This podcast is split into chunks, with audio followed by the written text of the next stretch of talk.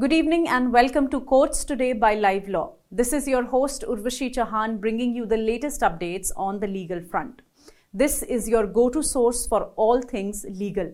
Let us start. In a significant judgment, the Supreme Court today set aside the reappointment of Dr. Gopinathan Ravindran as the Vice Chancellor of the Kannur University in Kerala. The bench comprising CJI Chandrachud, Justice J.B. Pardiwala and Justice Manoj Mishra allowed the appeal challenging the judgment delivered by a division bench of the Kerala High Court in February 2022 which had approved the reappointment of the VC. The petitioners in the SLP relied on Section 10 of the Kannur University Act to contend that when the notification of reappointment was issued, the VC had crossed the age of 60, which is the age limit for appointment to that post. Referring to the same, they argued that he was not eligible to be appointed. The court relied on the well settled principle that the writ of quo warranto lies if any appointment to the public office is made in breach of the statute or the rules. The court also clarified that it was not concerned with the suitability of the candidate, but the issue was with respect to the decision making process. The court took note of a press release issued by the Kerala Raj Bhavan, which stated that the process of reappointment was initiated by the Chief Minister and the Higher Education Minister. Thus, the court has quashed the notification reappointing Dr. Gopinath as the VC on the ground of unwarranted intervention of the state government and by observing that the Chancellor, that is Kerala Governor, surrendered the statutory powers for reappointing the VC. The Maharashtra Administrative Tribunal has relaxed the eligibility criteria for three trans persons in the police department and state administration. Chairperson retired Justice Mridula Bhatkar and member Medha Gadgil was considering an application by three trans persons who approached the tribunal seeking directions to the state government for the option of third gender in the application form for government employments.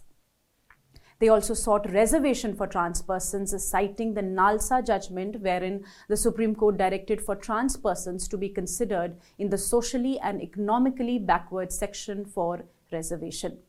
The tribunal held that it could not direct the state to grant reservation for transgender persons in employment, but it relaxed the criteria for the applicants. As per the tribunal, applicants are to be given the necessary grace marks to reach the cutoff marks and age relaxation for applicant who has scored minimum 45% marks is to be given. The tribunal observed that the case of transgenders was worse than that of women. There were over 5 lakh government servants in Maharashtra, but none transgender. The panel also observed that it was obligatory on states to prepare welfare schemes and invent opportunities for transgender persons in public employment. The Supreme Court has issued notice on a writ petition seeking relaxation in eligibility criteria for the JEE Mains Exam 2024 for an overseas citizen of India candidate. Let me tell you, according to the information bulletin released on 1st of this month, it set the eligibility criteria that only candidates passing class 12th in 2022 or later can participate in JEE Main 2024. The application deadline for the same is 30th November and the mains are scheduled for two sessions in January and April 2024. The writ petition has been filed by an OCI candidate from Singapore who sought relaxation in the eligibility criteria. He completed class 12th on December 31, 2021 and had to undergo a mandatory two year military service immediately thereafter. So, as per the mandate, he cannot appear for the JEE mains.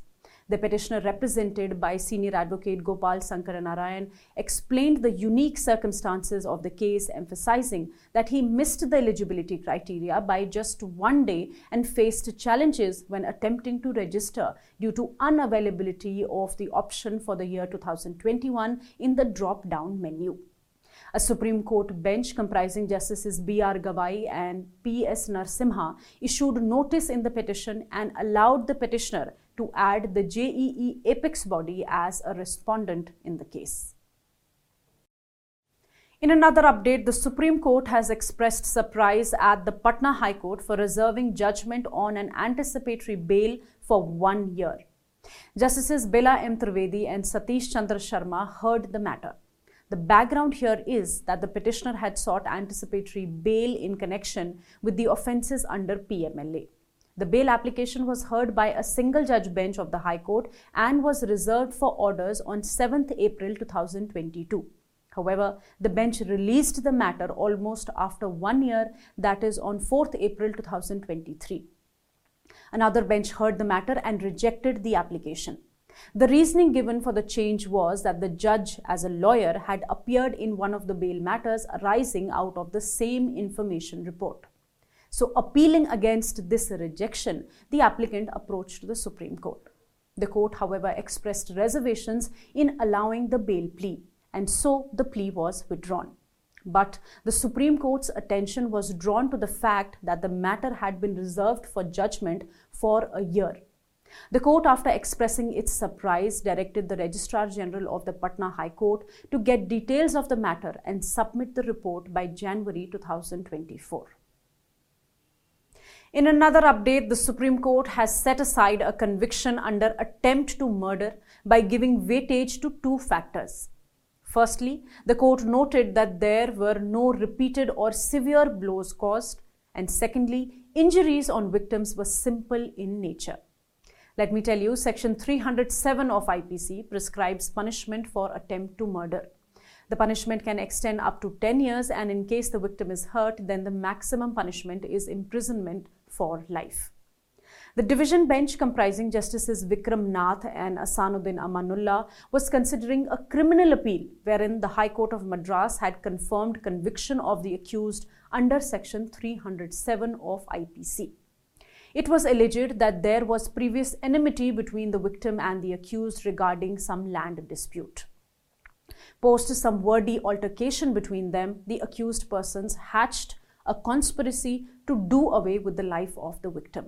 This led to the accused persons attacking not only the victim but also his mother, due to which the victim suffered injuries on his right shoulder and left thumb, while his mother sustained a simple injury on her back. In the present appeal, the appellants objected to the conviction under Section 307 primarily because the injuries were simple. Moreover, it was submitted that had the appellants come with the motive to kill victims, they would have easily done so because they were armed with knives.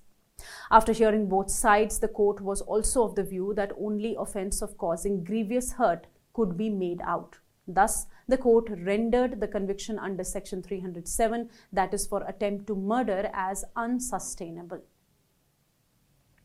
The Delhi High Court today stayed proceedings against Culver Max Entertainment, a production house which owns and manages Sony SAB TV channel.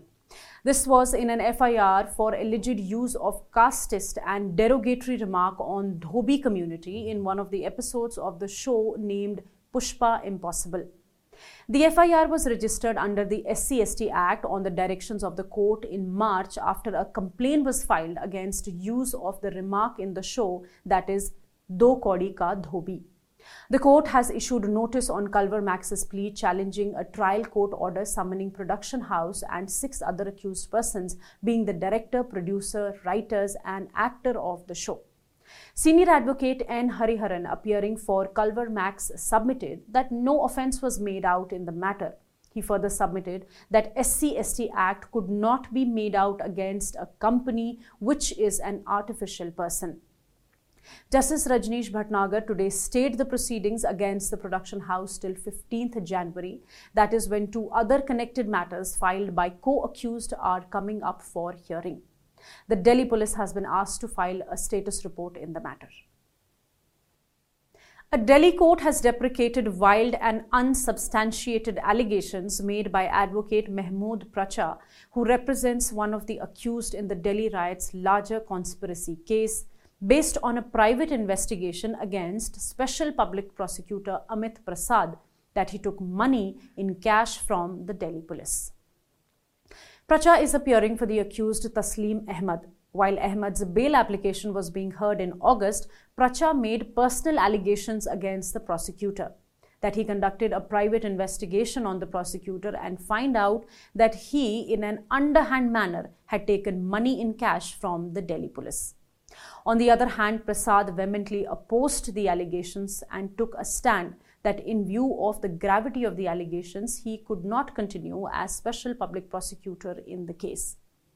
Additional Sessions Judge Amitabh Rawat said that he did not want to meddle into the allegations made, but said that he deprecates the wild allegations without substantiation made against the prosecutor, and particularly when it did not concern the merits of the case. He added that the proceedings must continue as it impacts or hampers the case for all other accused persons and even the case of the prosecution.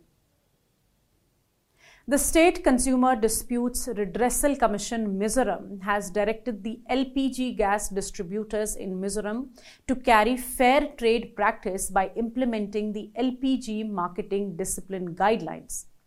Mizoram Consumers Union, a non-profit voluntary organization, had filed a case against major gas distributors and the food civil suppliers and consumer affairs of the government of Mizoram.